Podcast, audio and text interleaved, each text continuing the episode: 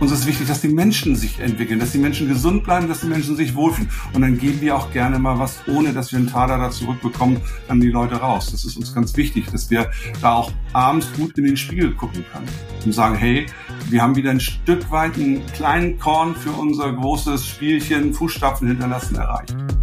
Darin sind sich Marlies Stargard und Marcos Trever einig, die mit einem besonderen Konzept in ihrer Erfolgswerkstatt für praxiserprobtes Coaching und Training von Führungskräften und Managern in mittelständischen Unternehmen sorgen. Dieser Podcast ist deine Abkürzung für mehr Vertriebserfolg. Dein Gewinn? Dauerhaft neue Kunden, planbar mehr Umsatz, mehr unternehmerische Freiheit. Das alles durch Kunden, die auch wirklich zu deinem Unternehmen passen.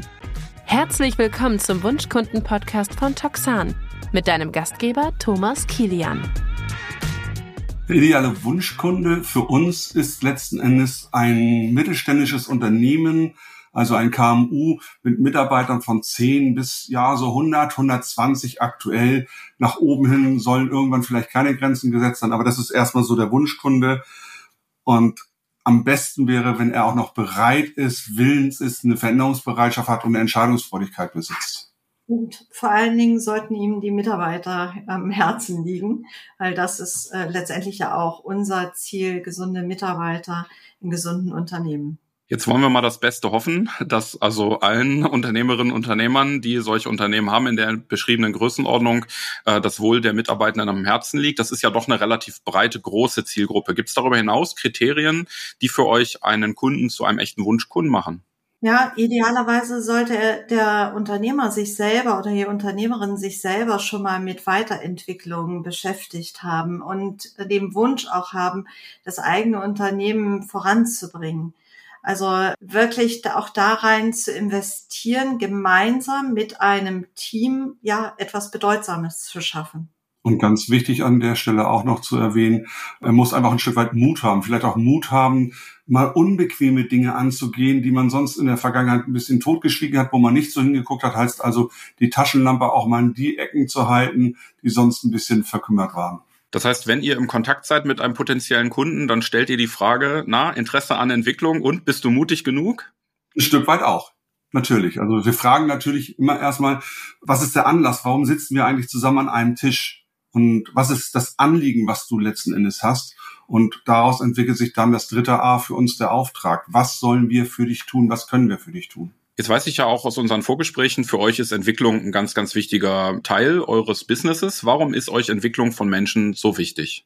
Also ich kann das für mich sagen, bei meinem Zweck der Existenz. Ich habe also auch diese Genius-Arbeit gemacht, als ich mich damals habe ausbilden lassen zum systemischen Berater und Coach im ISB. Da haben wir diese Arbeit gemacht und da habe ich irgendwann am Schreibtisch gesessen in meinem Büro und habe tatsächlich meinen Genius, meinen Zweck der Existenz gefunden. Das ging rauf und runter, Gänsehaut am ganzen Körper und auch ein bisschen äh, Tränenfüllstand in den Augen, als ich merkte, ja, ich bin da um Menschen wirklich zu entwickeln. Das, das liegt mir am Herzen. Das habe ich bei meinen Kindern, bei meiner Familie gemacht und das mache ich auch eben gerne für unsere Kunden. Bei mir ist es ähnlich. Also mein Zweck der Existenz, wenn man mal so Big Five und Strilecki aufnimmt, ist Potenziale entfalten. Und das war mir mein ganzes Leben irgendwie schon wichtig. Ich habe es aber nie gewusst, sondern erst vor ein paar Jahren, als ich mal in eine Schieflage geraten bin, also ich war selber im Burnout, da habe ich angefangen, wirklich kontinuierlich und fokussiert daran zu arbeiten. Und ähm, das ist letztendlich auch das, was Marco mich verbindet und ja dazu gebracht hat, dass wir die Erfolgswerkstatt überhaupt gegründet haben.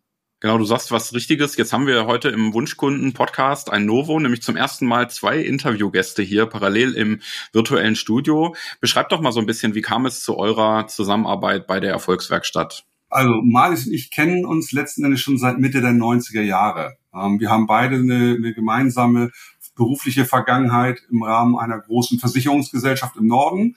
Malis im Vertrieb, ich in der Verwaltung und da sind wir halt, halt über den Weg gelaufen oder eben auch nicht, weil es kam irgendwie immer nur zu telefonischen Kontakt. Irgendwann hatten wir in 2012 eine gemeinsame Ausbildung da haben wir dann die gemeinsame Ausbildung gemacht und dann haben wir festgestellt im ersten Schritt, als wir die ersten Seminare zusammen gemacht haben, hey, da ist eine ganze Menge gleicher, gleicher Werte, gleicher Ausrichtung und gleichem Willen und Wollen. Und dann haben wir tatsächlich dann die Erfolgswerkstatt gegründet. Und es war halt eine, ja, eine ganze Weile, dass wir das parallel gemacht haben zu unseren alten Leben, wie wenn man so will.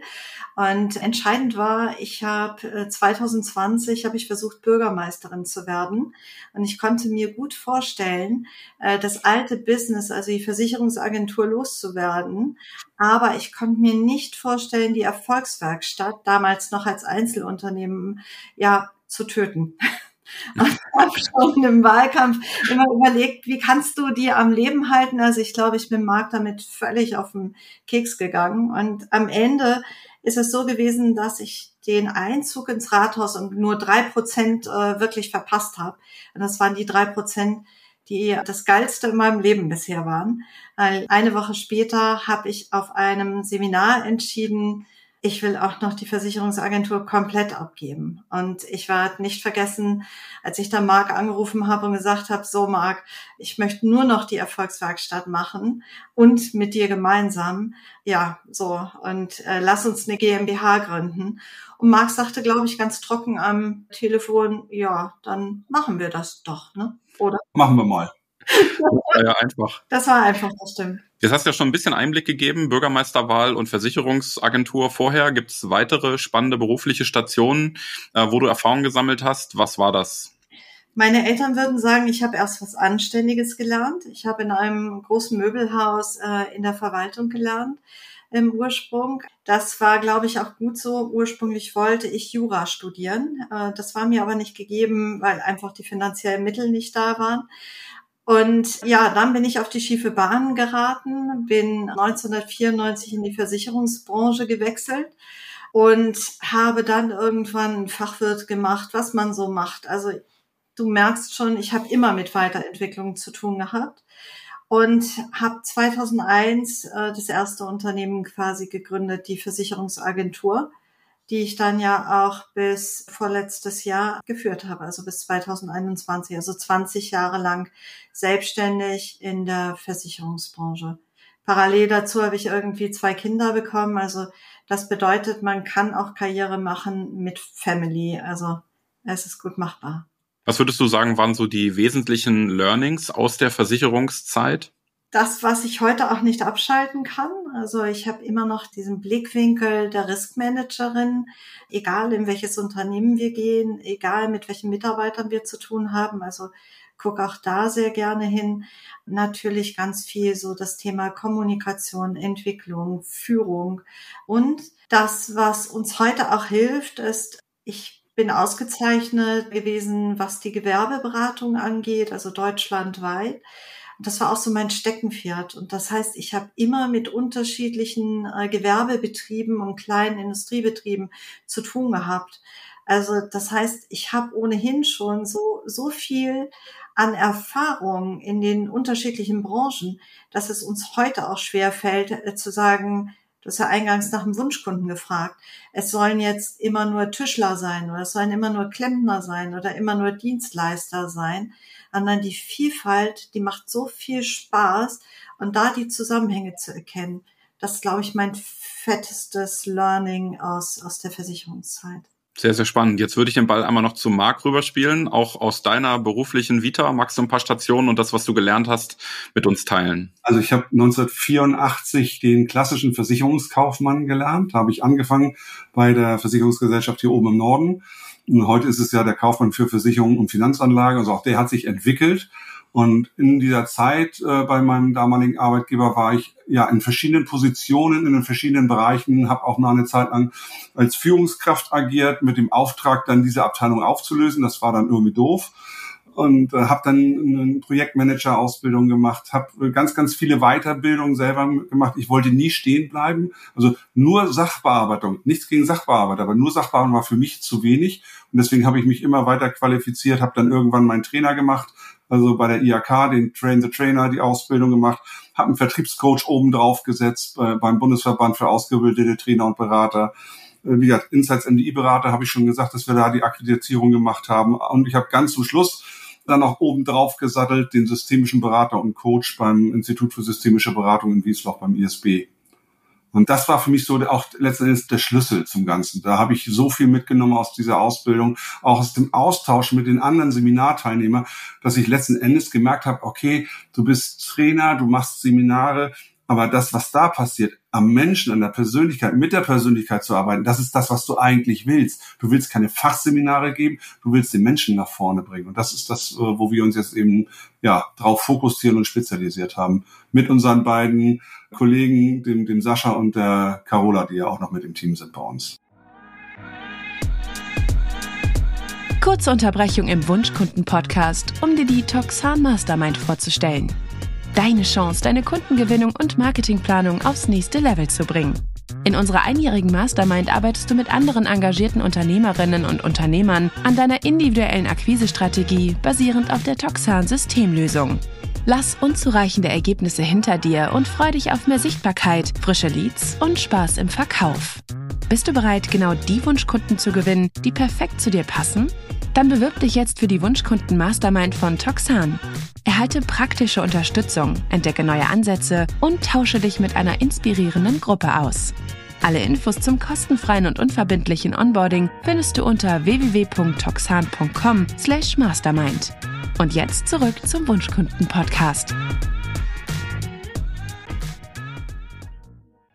Ihr habt die persönliche Entwicklung jetzt ja schon mehrfach betont, dass es für euch einfach ein Anliegen ist, aber letztlich auch viel von eurer Erfahrung in dem Bereich da auch zugrunde liegt. Und ihr habt auch immer schon den Zweck der Existenz benannt. Vielleicht lasst uns da mal so ein bisschen reingehen. Das folgt ja so dem äh, bekannten Buch Big Five for Life von John Strelecki. Was hat es mit dem Buch genau auf sich und was genau ist der Zweck der Existenz? Also das Buch war quasi 2013 in Anführungsstrichen mein Lebensretter. Ich habe es damals von einer befreundeten Coachin geschenkt bekommen, als ich so mitten im Burnout war. Und dann habe ich angefangen, kontinuierlich damit zu arbeiten. Also die Frage ist doch immer für uns alle, warum sind wir hier? So, also wenn wir erstmal begriffen haben, dass das im Leben nicht zu gewinnen gibt, also dieses man hetzt so hinterher, hinter irgendwelchen Zielen oder dem, was du erreichen willst. Aber was gibt dir wirklich Orientierung? Warum bist du hier? Also und diese Frage nimmt Strilecki in seinen Big Five for Life auf. Und das fand ich damals grandios.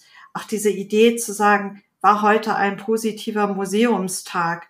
So dieses, wenn man sich am Ende vorstellt, was wäre denn dein Leben, wenn man das zusammenfassen würde in einem Museum oder in einer Ausstellung? Was wäre denn das für ein Leben? Und das hat mich damals inspiriert und ich habe es dann Marc auch direkt weitergegeben und habe gesagt, guck mal hier, ich habe so ein Juwel gefunden. Irgendwie gibt mir das gerade Orientierung. Und seitdem begleitet uns das und wir haben auch die Erfolgswerkstatt genau danach ausgerichtet. Ich frage bei Marc auch vielleicht nochmal nach, gerade auch vielleicht im Unterschied zu anderen Modellen. Es gibt ja den vielbeschworenen Purpose, ja, oder finde dein Warum, äh, das Ikigai-Modell und viele andere Theorien, die letztlich Klarheit über die Berufung verschaffen. Warum ausgerechnet der Strelecki, warum der Zweck der Existenz? Also für mich war das tatsächlich so, dass der Strelecki in seiner Art, wie er das Buch geschrieben hat, ansprechend. Also es war halt nicht so akademisch, wie man es von anderen Modellen erkennt, sondern es war für mich extrem praxisnah und von da war es für mich greifbarer.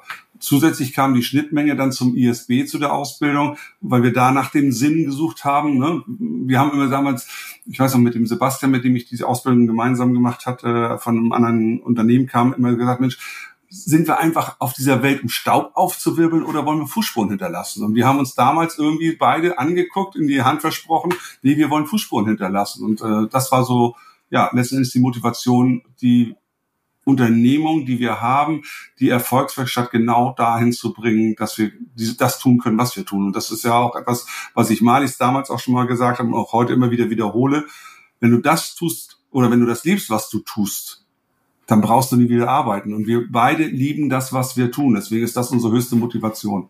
Jetzt gibt's durchaus Tage in meinem Leben, die würde ich nicht als Museumstage gerne nochmal sehen. Also die sind äh, vielleicht langweilig, sind wiederkehrend, sind vielleicht auch gefüllt mit Aufgaben, die ich gerne hinter mir lasse. Ähm, jetzt hat nicht jeder auch diese Museumstage, die Strelecki dort beschreibt. Was hat's denn genau mit den Big Five for Life auf sich und äh, wie lässt sich das eben auch für die persönliche Entwicklung nutzen? Also die Big Five, die geben einem eine gewisse Orientierung. Das Coole ist, dass Strilecki, auch wenn du mit ihm selber arbeitest, der lässt es ja völlig offen, ob das etwas Privates oder Berufliches ist, ob es ein Ziel ist oder ein Wert, den du besonders leben möchtest. Das heißt, er ist überhaupt nicht so engstirnig, dass er sagt, nee, das muss das und das jetzt unbedingt sein.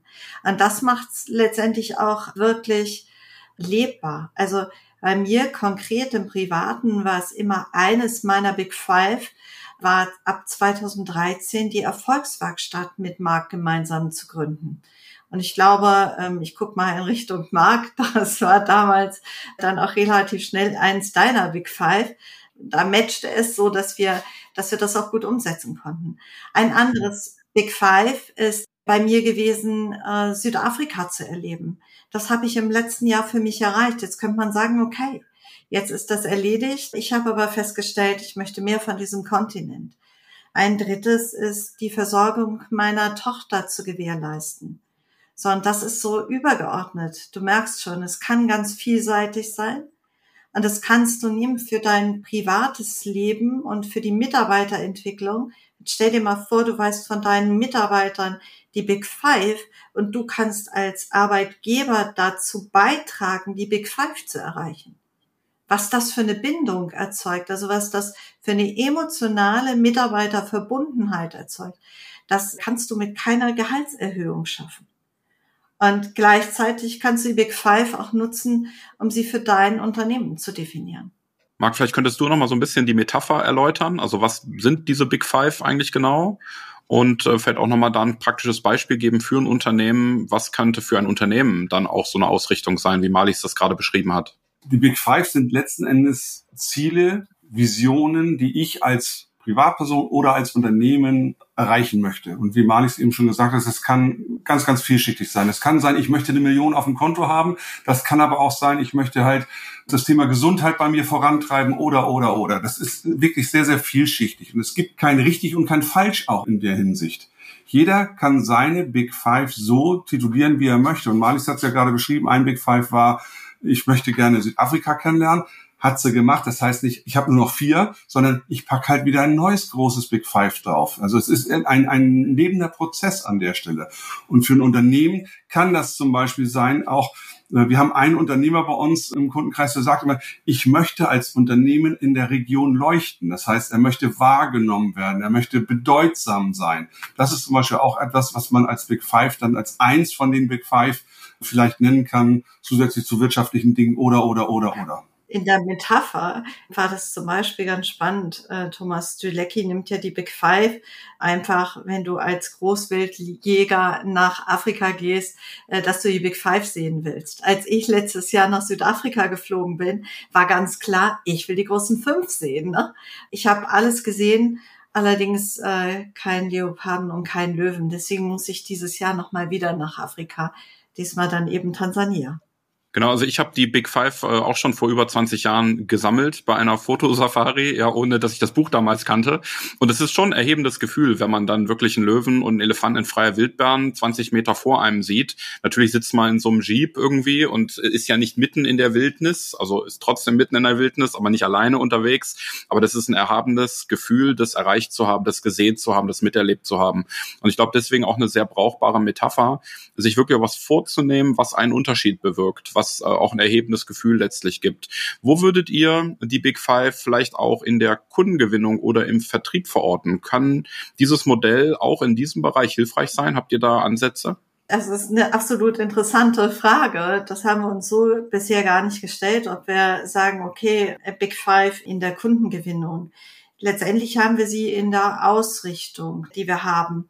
In der Kundengewinnung kann es insofern helfen, weil du jedes Mal wieder dir die Frage stellen kannst, passt dieser Kunde zu der Ausrichtung?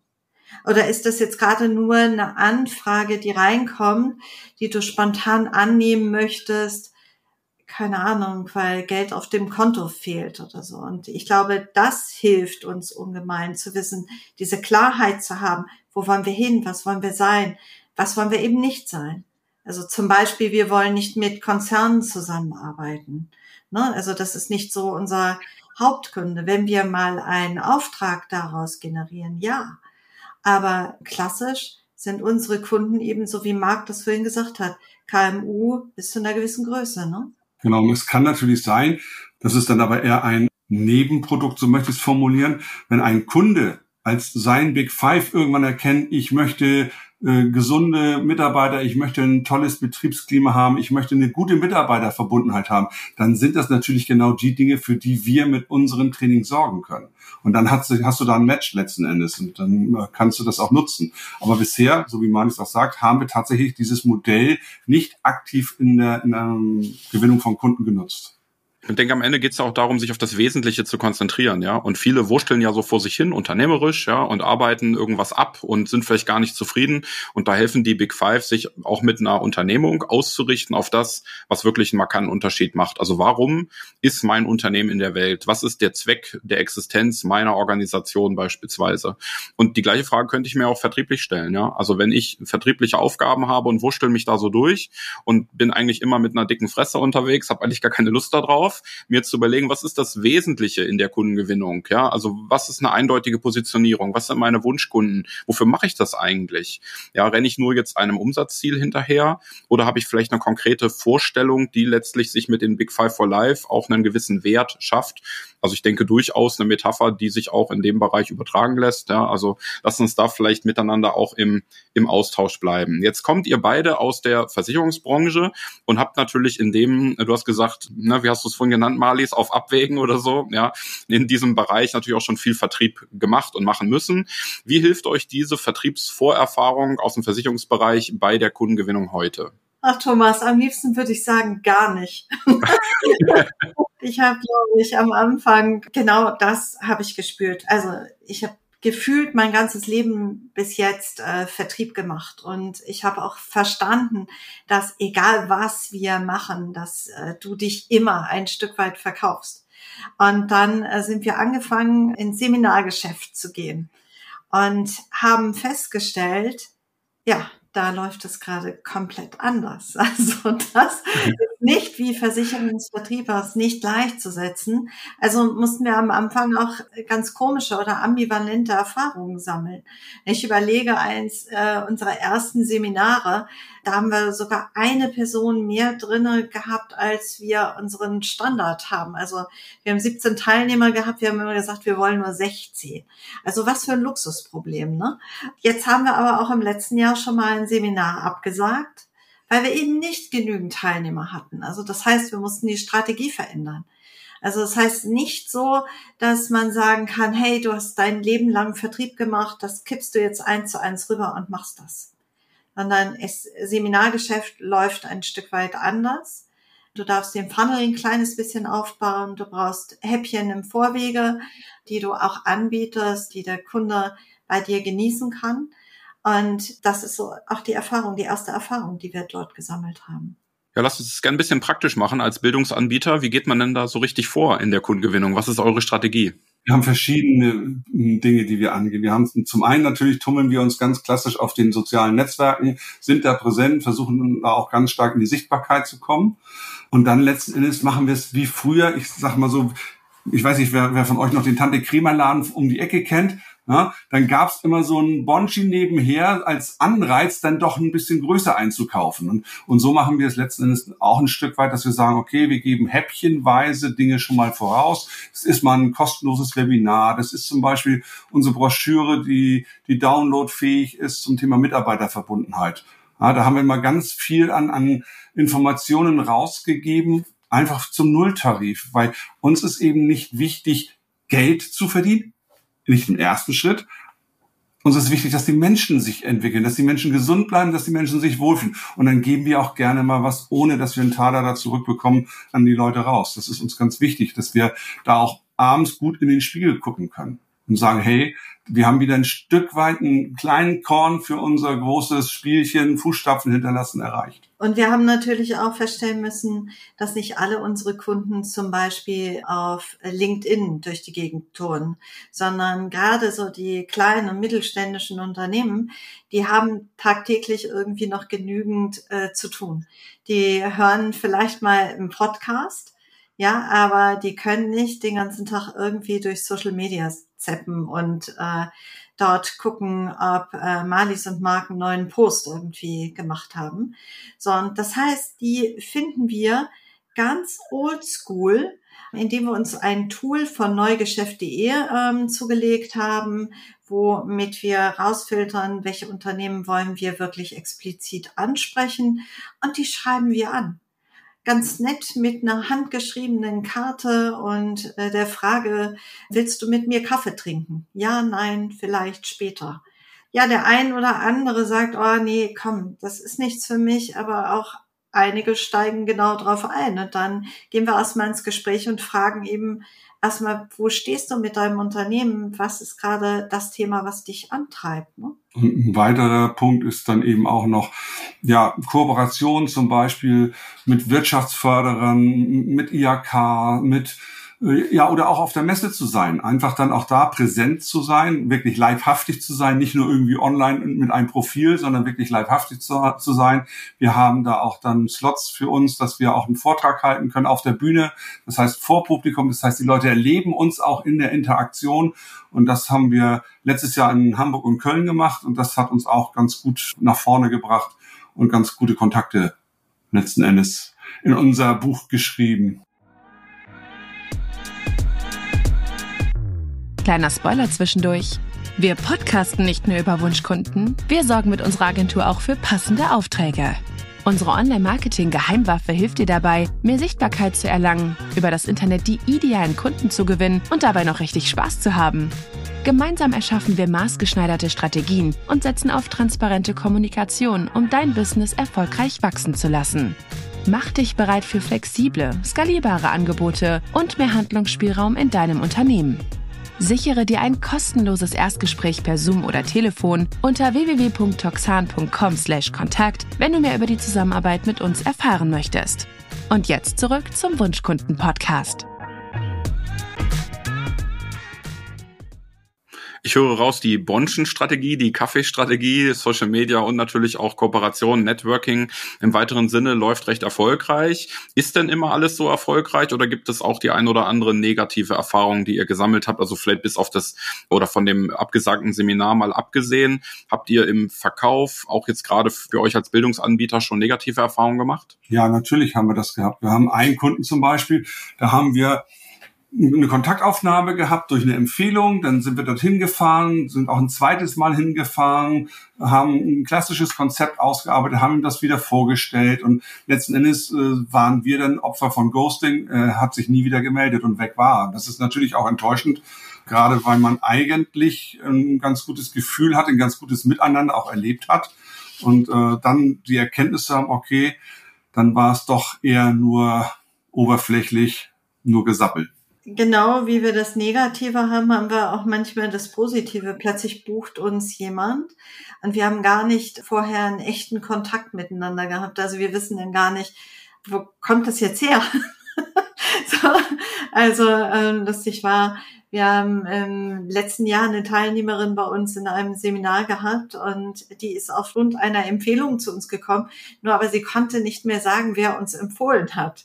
Also sollte irgendjemand diesen Podcast hören und sich jetzt verantwortlich dafür fühlen, vielen Dank. wir werden auch dann, wenn wir tatsächlich mit Unternehmen zusammenarbeiten, wir werden gerne weiterempfohlen und das gehört für uns halt auch dazu, dass wir dann irgendwie mal Danke sagen, wenn wir den wissen, an wen.